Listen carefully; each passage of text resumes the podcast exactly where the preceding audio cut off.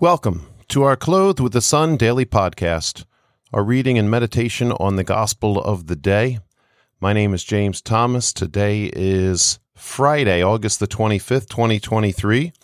It is the 20th Friday in Ordinary Time. It's four months till Christmas. It's also the feast of St. Louis, King of France, and St. Joseph Calasanz. Our reading today is from the Gospel according to St. Matthew. When the Pharisees heard that Jesus had silenced the Sadducees, they gathered together, and one of them, a scholar of the law, tested him by asking, Teacher, which commandment in the law is the greatest? He said to him, You shall love the Lord your God with all your heart, with all your soul, and with all your mind.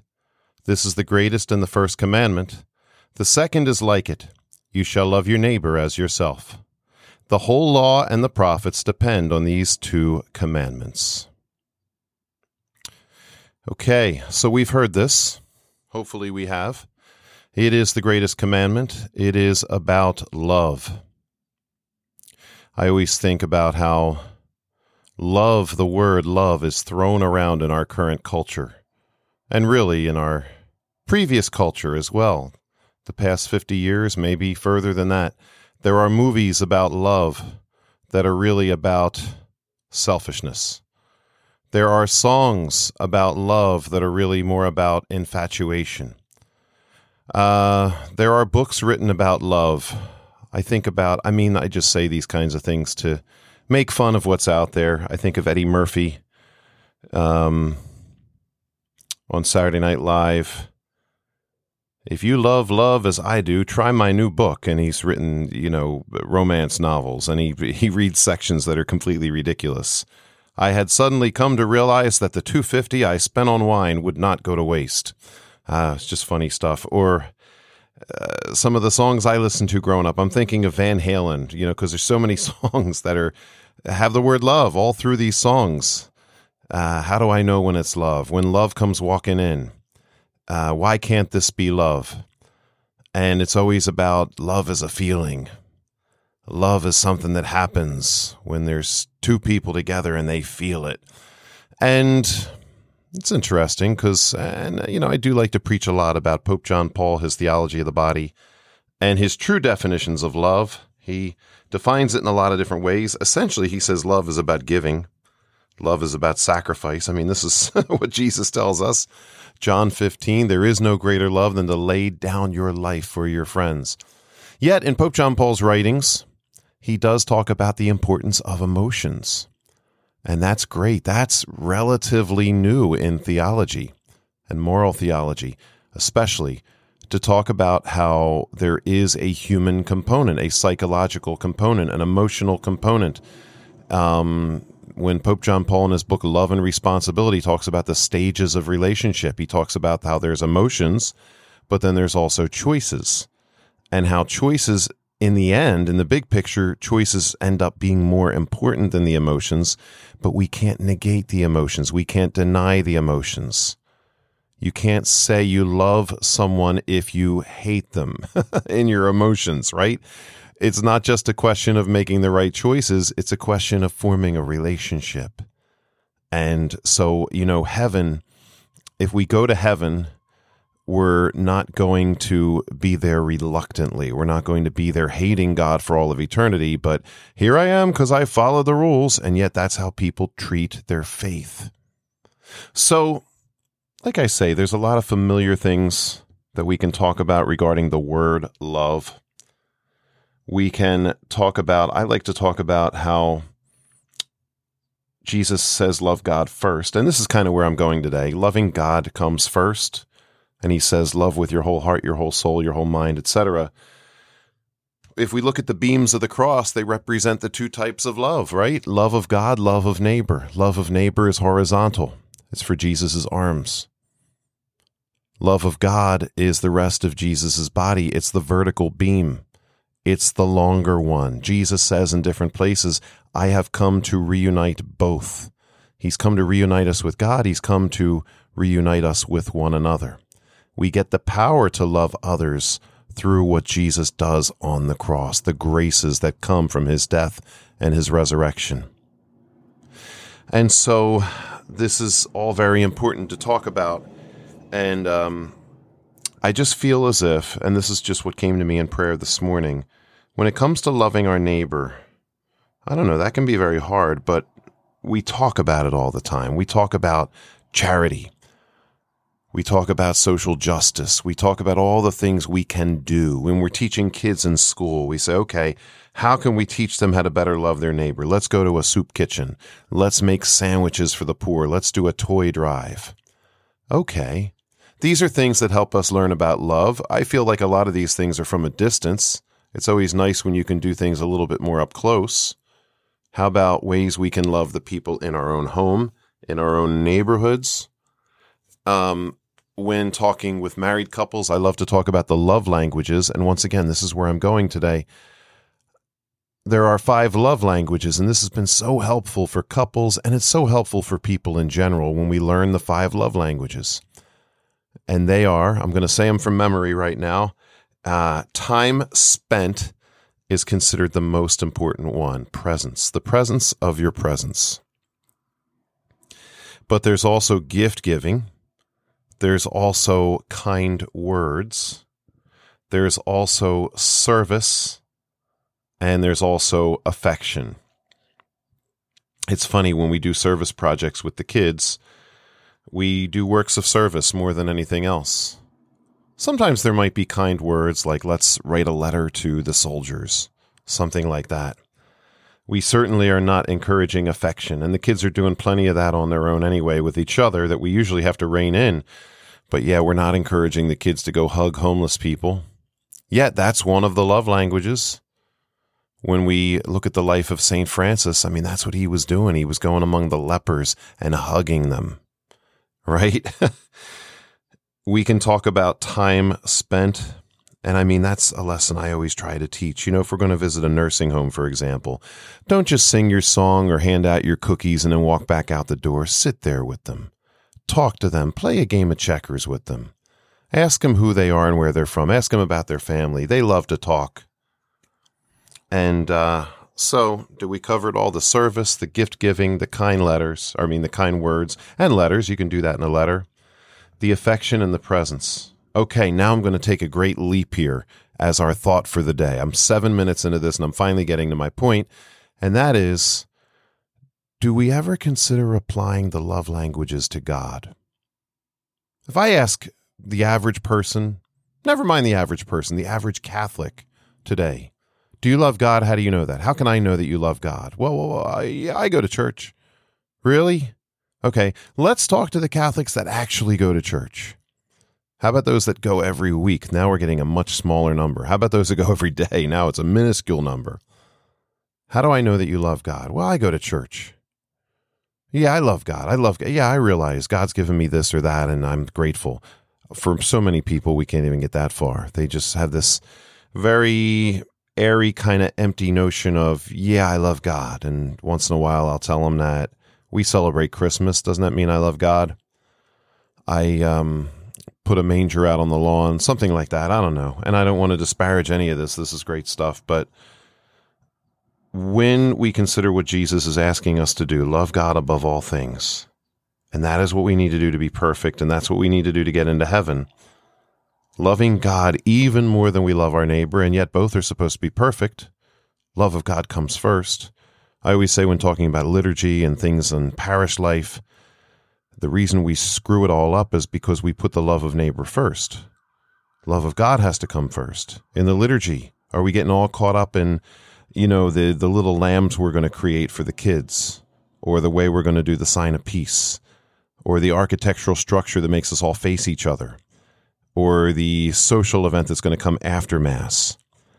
Or do we focus rather on how we worship? You know, I mean, a great example is preparing kids for their first penance and actually preparing the kids for their first penance. How to pray it, how to really do it and mean it, instead of just learning the dance and drawing a picture of a lamb or a little dog or cat or something. So, putting the love of God first, I suggest if we want to love God more, let's take the love languages and apply them to God. And you know, it's true, and Pope John Paul backs it up. Love is about feelings. But even more so, and at a more mature level, it's about choices. Sometimes it doesn't feel good, but we still do it. We make the right choices. So many of you know this in your marriages. It doesn't always feel good. It's not always fun. It's not always rewarding, but still you make the choice to do such and such for your spouse, to give them a gift. I'm going through the love languages here. To say something nice. That can be a little harder. To spend time in their presence. Once again, that's the most important one. And to show affection. That can be hard to do when we're not feeling it. So, how do we do these things with God? When we've been far from God, when we're not feeling it, when things aren't going well? Well, you know, in my opinion, this all picks up momentum as we go. But yeah, the most important thing I'm going to say, and it's really the most important thing in my heart, and that is spending time with the Lord. Par excellence, we do that in adoration. But even when we can't get to adoration, um, and I'm constantly counseling people to do this. You can't get to adoration, you can't get to church, you can't do a holy hour. Fine. Take a crucifix, take a picture, sit with it, look at it. Sometimes it might happen that you want to talk God's ear off in good ways or in bad ways. If that's what you're inspired to do, do it. Sometimes you have nothing to say. Okay, sit with Him.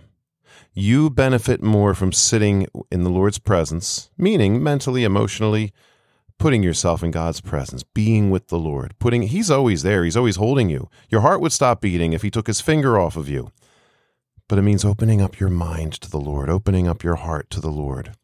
So maybe we do that with a picture. Maybe we do that with a sunset or on the beach or holding a baby or even just sitting with your dog. Maybe listening to the silence at nighttime looking out, I love it when it snows. a snowstorm for me is comparable to looking at the ocean. It's just beautiful and it's big and it's beyond me. Therefore, the Lord's on the other side of that snowstorm. He's not just on the other side, He's in it and He's right there next to me with it, in it, etc. So, sitting with the Lord, that's the best thing we can do for ourselves. It's the best way to show our love. But how can we show affection? That's another one of the love languages. There's so many ways to show affection to the Lord. How about we kiss the religious objects? Come on, we're not worshiping the object, you know that, but it's a symbolic gesture to have a picture of Mary and kiss that face in the picture.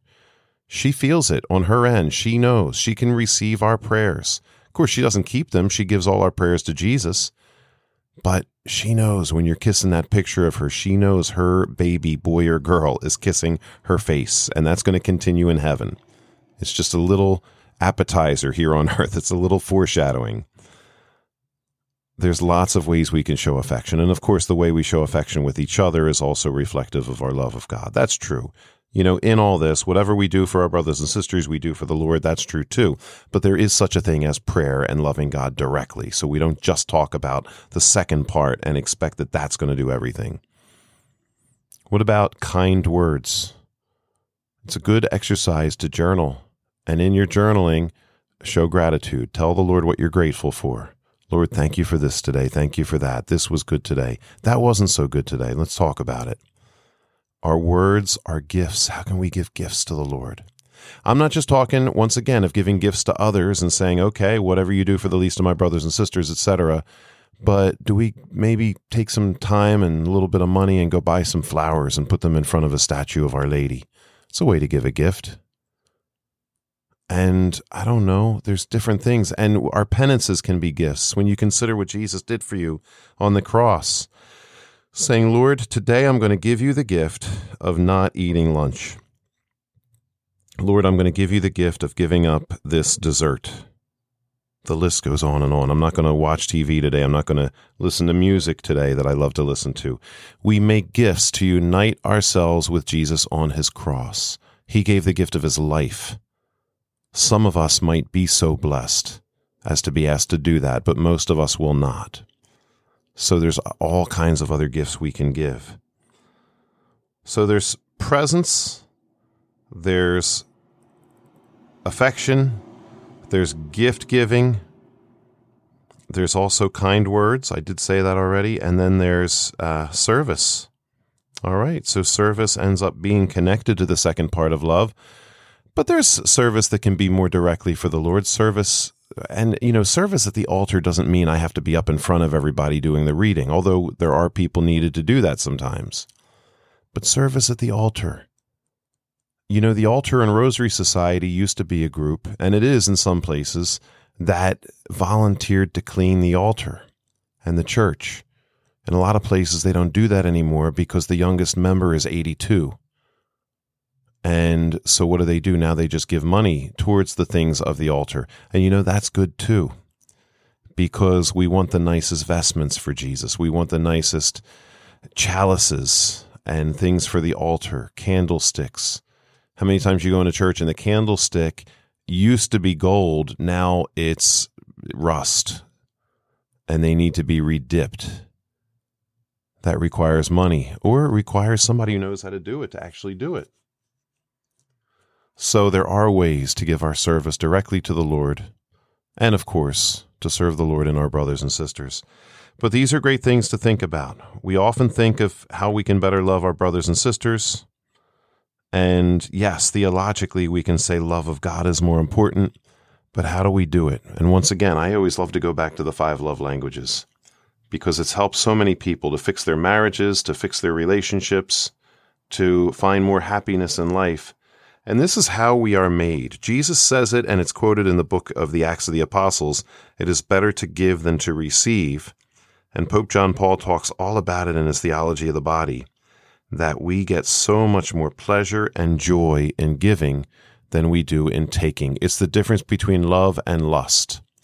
Love is giving, lust is taking. Lust leaves people. Yes, it might be very pleasurable at that moment. The moment ends, and then there's emptiness. If a person has a conscience, there's guilt. Sometimes their conscience is so numbed, there's still emptiness. And then there's a look looking for, all right, when am I going to get my next lust hit? Whereas love leaves us in joy and we look forward to the next time we're going to love in that way but we it fills us. It gives us a peace. It's a lasting joy that we have when we give of ourselves when there is true love and it's contagious. People want to give that love back to us. And so it's about growing in relationships then. So we ask our Lord that we may truly live this reading here today. This is the greatest of all commandments. Our saints for the day, or any saints we can talk about, are saints exactly because they loved. Then the love of God shone through them. So let's ask the Lord through the intercession of Our Lady that we may become loving just as they were, that love may grow, that our hearts may grow, so that the love of God can flow through us more to increase our happiness in this life and for all eternity. Have a great day. God bless you.